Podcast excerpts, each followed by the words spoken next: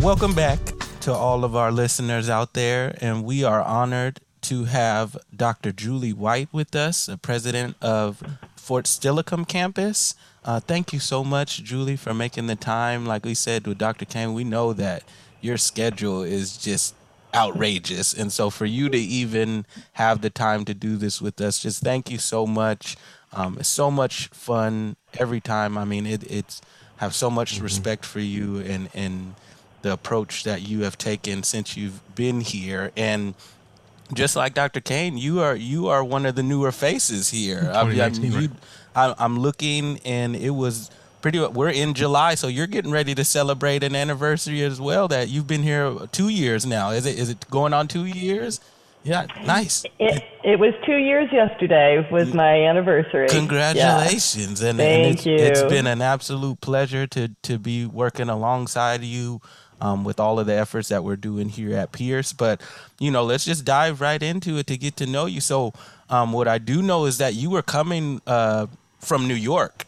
Like uh, mm-hmm. is where immediately where you were coming from to here. So tell us a little bit about that transition of coming from one side of the country up in that side of the corner all the way over to the exact opposite side of the country. How was that? How has that been for you?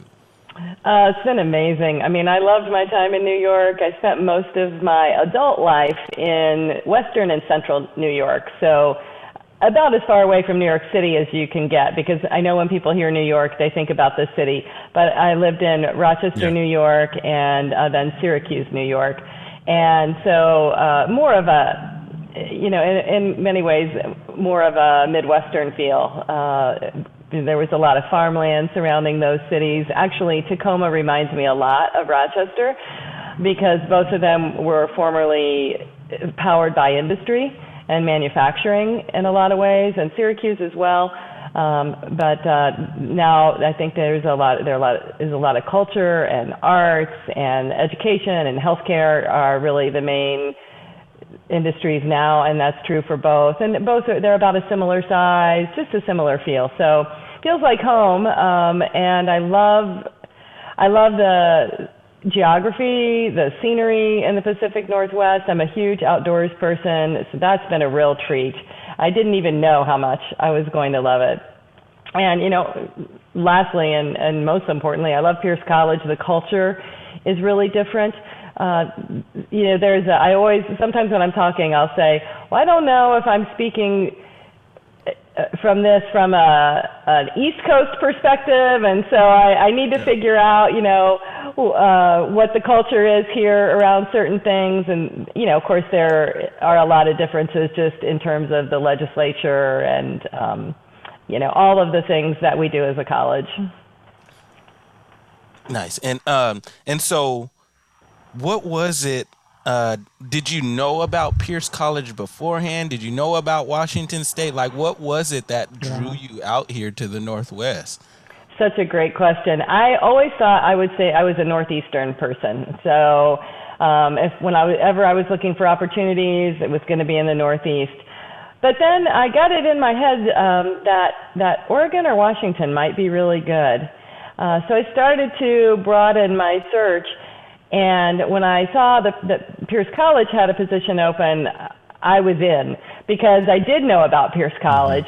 I had attended a session at a national conference um, with some speakers from Pierce College, and this was on the data democratization that the college has done, which I was trying to work on at my current institution at the time, and what had been pretty bumpy. So I was really just so in awe of the work that had been done at Pierce College. I had also known about Pierce College from Achieving the Dream and from uh, being a top 10 Aspen Prize winner. So uh, when the position came open, it was just, you know, okay, I, I don't care what Tacoma is like. If I can get a job at Pierce College, that's where I'm going. And so it's just been even more of a treat to really love Tacoma and the surrounding areas. So you might have found a second home, huh? It, I, I'm pretty sure I have. that's awesome. That's awesome. Yeah. And it doesn't sound like there was much of a culture shock coming from the Northeast to the Pacific Northwest for you. Um, particularly like looking in terms of of um, equity, diversity, inclusion, and those types of things.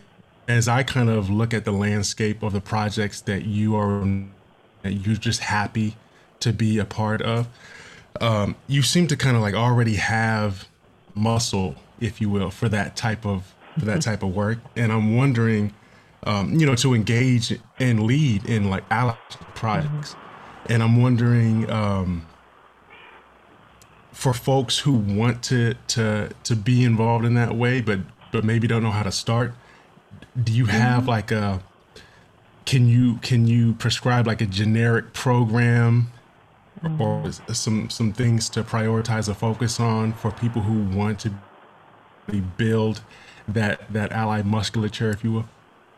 Mm-hmm. That's a, I, I love how you describe that as uh, having a muscle for it, and, and the reason I love it is because you do have to build it and you have to practice it. It's, it's like exercise, and you, it's something you have to do regularly, or you lose that muscle.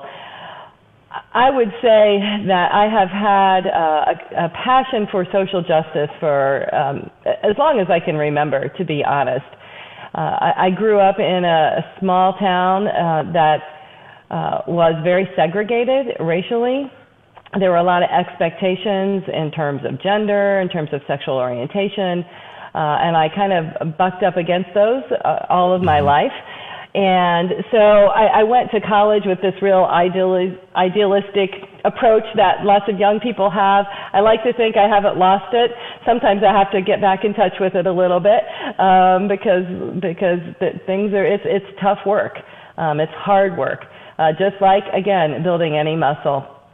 So I think the two things that I would say for folks who really want to develop in that area one is to just jump in and be okay with making mistakes. Mm-hmm. Be okay with, uh, be humble. Um, you know, know that some days you're going to feel super strong, and some days you're going to feel like I can't do this anymore. um, you know, and uh, uh, again, I'm loving the exercise metaphor, the muscle metaphor. So learn from others who know what they're doing and who can guide you. Um, again, that humility of being willing to learn. And the, the second thing I would say is that you have to know yourself. And you have to be mindful and really self reflective. And that's hard work too uh, you know, I look back at some things I've done that I'm like, that I that I would not do that right. today, and I wished I hadn't done it then. Um, but what I can do is just to be mindful of that and use it to guide me moving forward. Uh, it's it's intensive self work, and I think that especially white people, you know, when it comes to racial equity. Um, or folks in other dominant groups in, in working with populations that have been minoritized, aren't comfortable right. with that self reflection, um, don't expect it, and they push back against it. And that's where the work, that's the work. Um, and then that's the work as a leader is to try to facilitate folks mm-hmm. in, in, in managing that difficulty and that difficulty of that self work in particular. And, so, and, also digging in. So uh, I I see that you started your career as a high school English? Is it an English teacher in Ohio? So I, I as is. soon as Ohio stuck it, out, mm-hmm. I have family from Dayton, Ohio. So what part? Where where okay. where in Ohio were you teaching at? Cincinnati. Okay, so you were right down the road Pretty there. Close. You yeah, yep. you weren't far at yep. all. So that was yep. how was how what is what is some of the things that you remember from being hmm. an English teacher in that setting to now I'm talking to Dr. Julie White of a of a college campus like when you were when you were an English teacher in Ohio could you ever imagine being where you are today I could not uh, I loved being a teacher I always say that teaching taught me everything I need to know to be successful professionally mm-hmm. and personally in many ways I was um, the youngest teacher they had hired in many years at this high school. I was the first first year teacher they had hired in uh, something like 10 years. And it was a large, diverse high school. So in Cincinnati, it encompassed folks who lived um, everything from subsidized housing to affluent suburbs to very rural areas. And it encompassed uh, black and brown folks, uh, a lot of people who had come to this country for uh, their families had come for work at Procter and Gamble um, and some of the uh, higher paid industries, and folks who had migrated from Appalachia. Um, and so it was extremely diverse. Uh, socioeconomically, racially, uh, in terms of national origin, all of those things. And, you know, here I am from a small town in Indiana, and I went to uh, college um, I went to two different colleges, but they were both small in Indiana. And then I went to Ohio. Uh, I went to Miami University of Ohio, is where I graduated from, and that's a larger public university, but still in a small town. So it, it was amazing. I, I mean, it was just amazing. I immediately loved the students, and if anybody in education knows that this is often what happens, the the youngest, the newest teachers got the last pick right. of the courses that they were right. going to teach. So I wasn't teaching AP, um, and and it was very racially stratified. And so most of my students were poor, um, and many, the majority, were students of color. And um, I'd say the majority were male. So it was really something coming up as a 22 year old, bright eyed, bushy tailed young woman. um, and, you know, what I learned there, first of all, uh, I learned cultural humility, I think, starting then. Um, I learned there was a lot I didn't understand about my students' lives. One of the things I did was actually drive the district so I could really understand the communities where my students lived. I've done that with the Smart. Pierce District too when I first started. Uh, so that I just had a sense uh, of the community. I was new to the community. The other thing I learned is that it's important and that I'm capable of projecting confidence even when I'm shaking inside. Uh, as a brand new teacher, and you're in front of you know these uh, these students who are in some cases five years younger than you, four oh, years younger than you, you know. and I had some of them challenge me on that for sure. So anyway, that navigating those new, that new environment really taught me a lot. Really did build my self confidence and tell me um, that I could do that, even again when I was feeling a little unsure inside it gave me the skills just to relate to and empathize with students from different backgrounds than I had had. It also, I think, really taught me how to compassionately hold people accountable. Um, so, for example, if a student misbehaved in my class, they were not sent to the regular detention. They had they had to have detention with Ms. White. He's like, you ain't getting off easy like that. You're gonna be here with me. exactly, exactly. And you know that was more work for me, um, but that was what I was there for. And it, depending on, and I could individualize what the student needed, and you know, and then I found that sometimes students would act out like just so they could could stay after because that was a good space for them. And it was like yeah, and it's like, you know, you don't have to misbehave. Like we can just talk. You could just be here, you know. you don't have to act out to get my attention. Exactly, exactly. So those are I could go on and on and on about just high school teaching. I did really love it. Um, and you asked me if I could imagine being a, a president of a college at that time. I would say no because I didn't. I'm a first generation college student, so I didn't have right. anyone in my immediate family and community who really were professionals. But what I will say is that I saw that there needed to be strong leadership in education, uh, um, and I, I wanted to be a part of that. Uh, and what it sounds like you know, from that experience to you going to New York, uh, you know, coming from the small town that you did, challenging the norm. It's just like this. Now you're at Pierce uh, alongside with Michelle and and Dr. Kane, and it and in leading these efforts in ATD. But it's just like that's always been a part of your life and now you get to help lead in those efforts. You know it's an honor to work alongside of you you know in these atd efforts. You said you're a first gen student so you know you understand a lot of what our peer students are going through. Um, and then so let's take it even a, a bit further is you've been here for two years but guess what we've been in almost two years is the whole pandemic. And so you became president of of the college of FS campus, and then we go into a pandemic. Mm. What was what was that like for you mm. to to you're you're you're trying to get uh, familiar with the community, with the institution, and then we all have to work remotely, and that's you know one thing that we pride ourselves in here at Pierce is we have a very unique community and vibe that we're building and growing here, and a lot of that is being missed as we're working from home. So. Uh, in a leadership role that you have, how has that been? You know, this last year and a half, two years navigating. It was definitely a rough transition for me personally, but I also have come to see some of the things that it's allowed that may not have happened if we hadn't had this experience. So um, I'm fortunate, I think, that I was on campus for eight months before we did have to go remote. And so I did build some relationships during that time. I at least got to know the community. Uh, they got to know me a little bit. Um, I had started my uh, jam with Julie, which was my, is my open kind of open, come and talk to me about what's on your mind.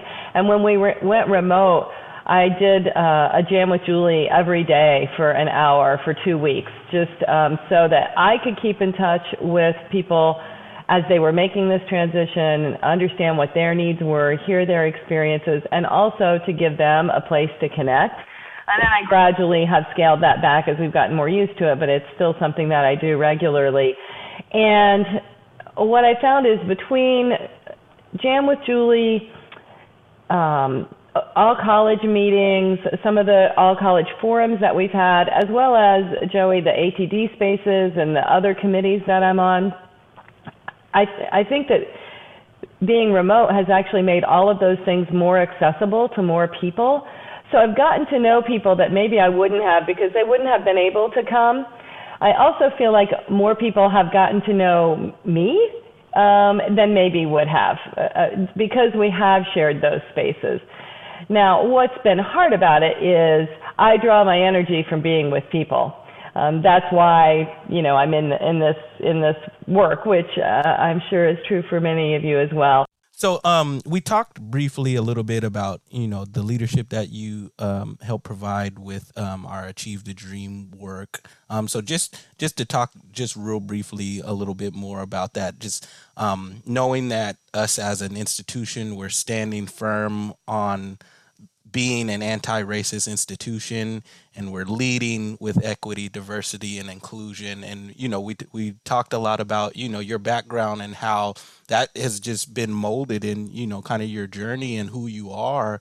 Um, and so you know and i think you said that that's kind of how you heard about pierce college as well is mm-hmm. kind of in those efforts. And um, you know working alongside what are, what are some of the goals that we hope to continue to achieve while we're doing that uh, achieve the dream work as we lead with um, EDI. You know, we're uh, uh, Charlie and Don mm-hmm. are building out that EDI cares team. Um, how important is it to send that message? Um, not only send the message, but put action behind those mm-hmm. those efforts. What it what what does that mean, and and how how does that um, determine kind of your approach um, in your leadership and and what you're trying to get across to students, faculty, and staff? Yeah. You know, community colleges have been in a reform mode for a while now. The Black Lives Matter movement, the tragic murders of George Floyd, Breonna Taylor, and so, so many others have I really catalyzed the movement for racial justice even more. And it's so critical to center that in, in the midst of everything that we do. And we know that when we make things better for folks who've been marginalized, everyone does better. Um, and and we are making sure that we're actually meeting the needs of our students. Mm-hmm. So you know, it's it's hard. It's again, it's hard work. It's like that uh, equity work that we talked about earlier and the, the metaphor that I use, it's a little convoluted, but oftentimes we'll talk about when we're trying to change systems, we'll talk about building the airplane while we're flying it. And uh, I, the way I've extended that is to say, we're actually trying to dismantle our current airplane and build a new airplane and make sure no one falls out of the sky. Yeah, while we're still up there, right? That's right. That's right. Now, and no one's ever done that. Um, folks have made good progress towards it. There's lots of mm-hmm. models. We have made good progress towards that. Uh, but but I, I say that to just recognize the challenges that are inherent in what we do because I think that you know I think we need to have urgent patience if that's a, a way to put it. You know right. we need to have urgency. We need to have some level of patience because of the difficulty of the task. But we can't be complacent. I'm not saying that because we got to keep those folks from falling out of the sky. Um, so it's it's that balance and in my leadership, as I'm talking to people, facilitating meetings, you know, it's always about trying to strike that balance depending on where we are in a particular effort and what kind of support people need. So, you know, with the Achieving the Dream work, we've had a, a rough couple years in one sense because we've had some leadership transitions with that work. Um, we've had then we had COVID just as we felt like maybe we were starting to get some things going. And, you know, reforms have continued our math and English uh, developmental education reforms and uh, placement, guided self placement.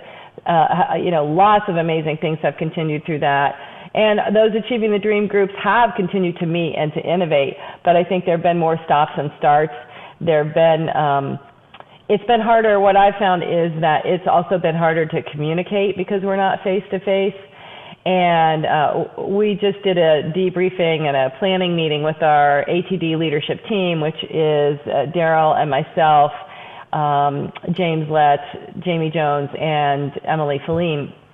And you know, we, we're putting a whole communications plan into effect because we mm-hmm. recognize that we that's that's just been so hard to do.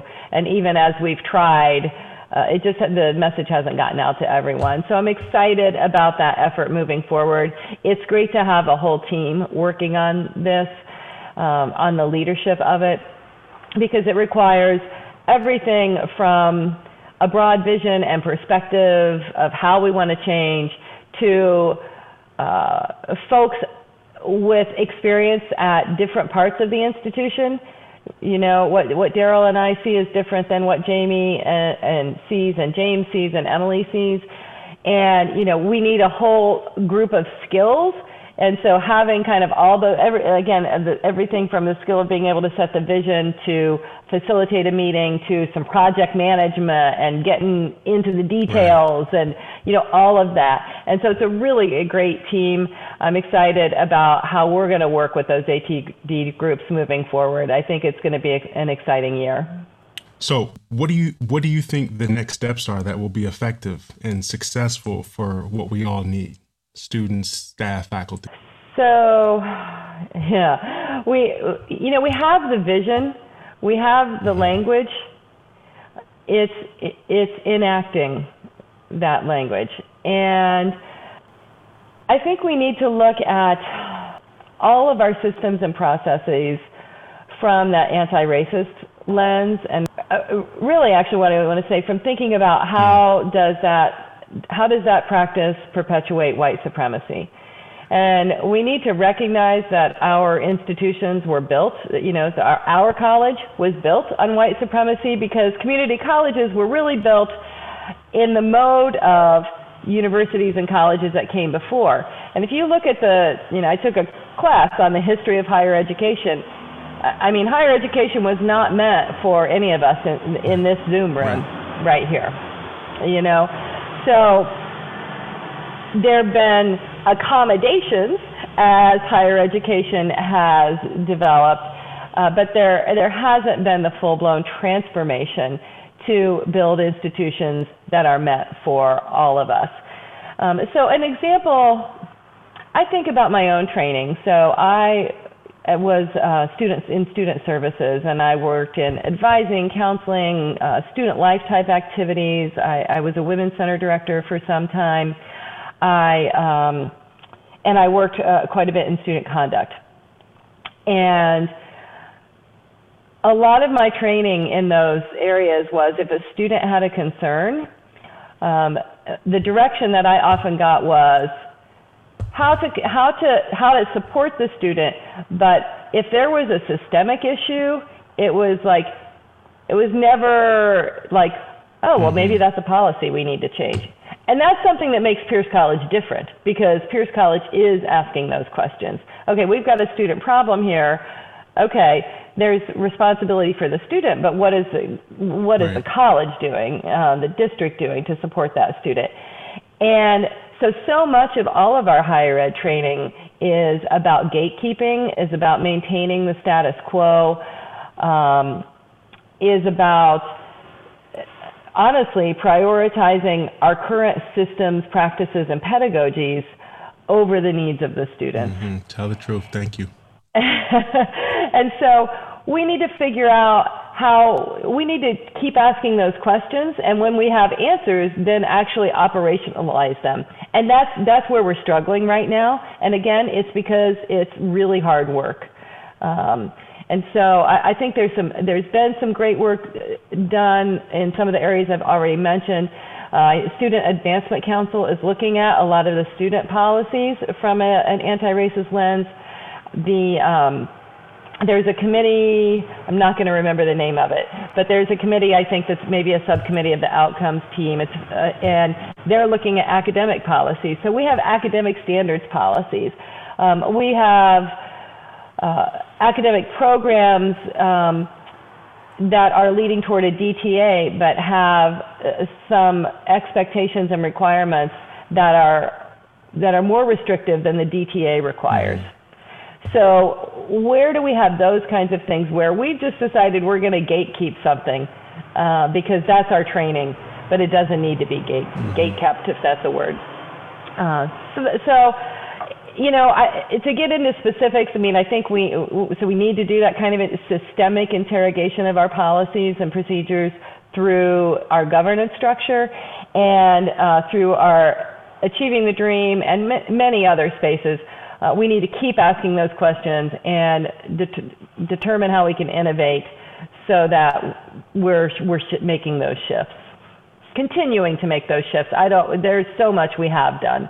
Um, but but we haven't we haven't done enough because we haven't closed our areas of inequities. Nice. Yeah. And so I know we're we're um, getting to the end of our time a little bit with respects to I I know with our with interviewing Dr. Kane we heard the we heard the dings in his outlook cuz letting him know he had the next meeting coming up so I'm I'm looking I'm I'm listening out cuz I'm sure you're going to have one coming up here soon so um kind of to to um wrap it up here is um, we just celebrated um, our graduates um, from this year. So tell us a little bit about how that graduation um, went for you guys at the FS campus, and then um, uh, any any message you want to send off to those graduates, and then what kind of things can we look forward to as we move um, through summer um, into fall, as we slowly start to bring some individuals back on the campus, slowly start having some classes on campus.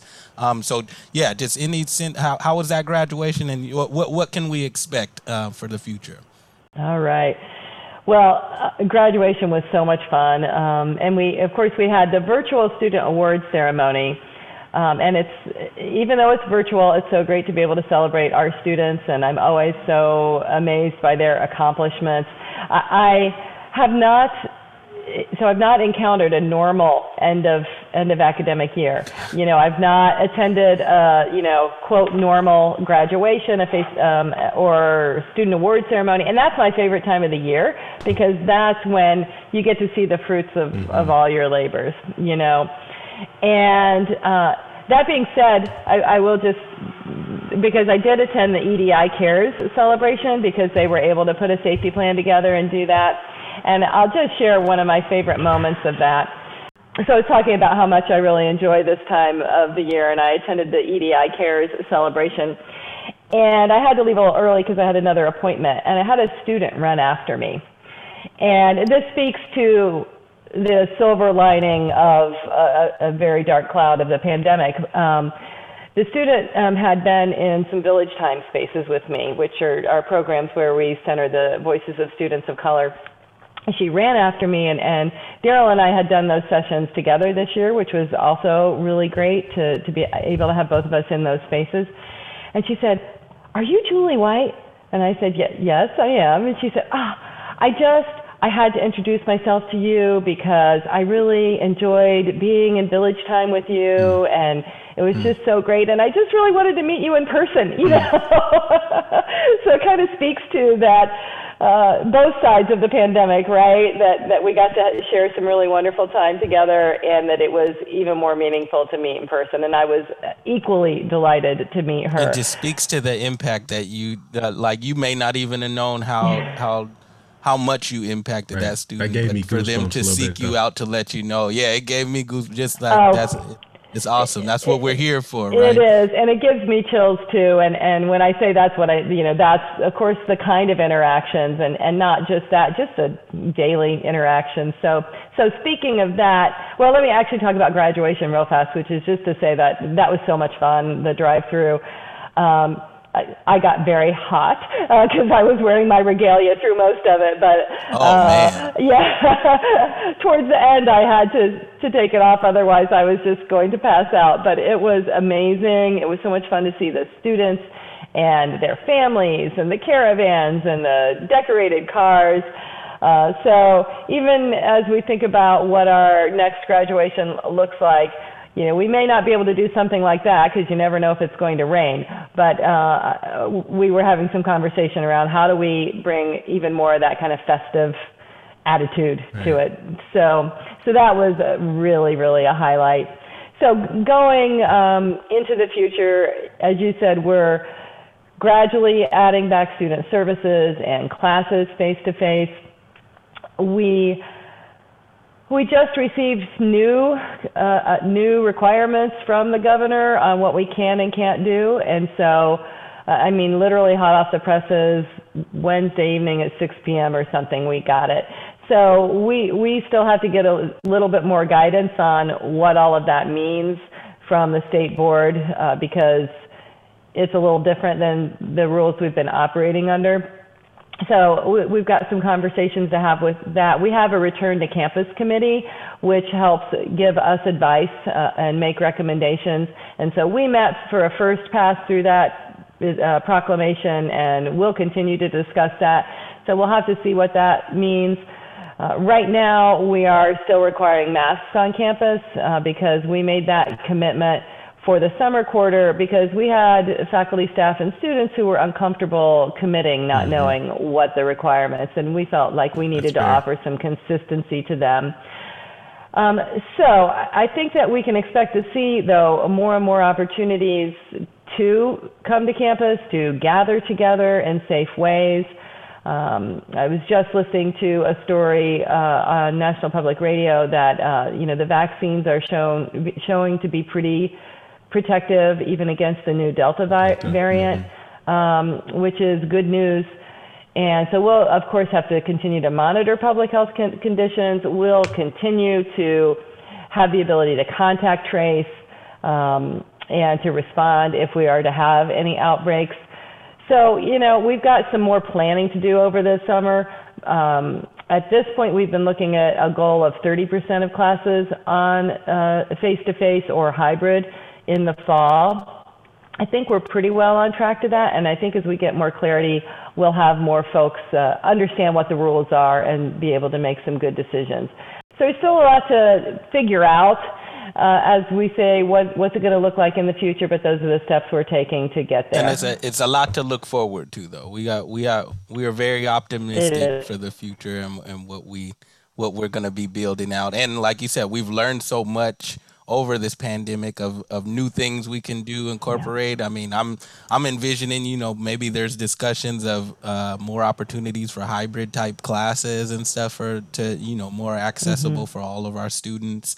Um, so yeah, just excited excited for the future, um, and just want to thank you again, Dr. White, uh, for making the time for this. Uh, for our for our listeners out there, we were having a brief conversation before this interview, and if you guys saw the way her face lit up, well, because uh, we're learning that her daughter is coming to visit, um, and it'll be the first time. Well, no, uh, she was here for uh, Thanksgiving when you very first came out here, but hasn't been since, and so if you if you guys saw the big grin on her face, it's just you know family family is is you know that's what we're about at Pierce. So I just love seeing the excitement on your face, knowing that your daughter is coming to hang out with you. And I, I wish you guys the many blessings and, and just have the most fun that you can while she's up here. But thank you so much for for, yes, for joining thanks. us today.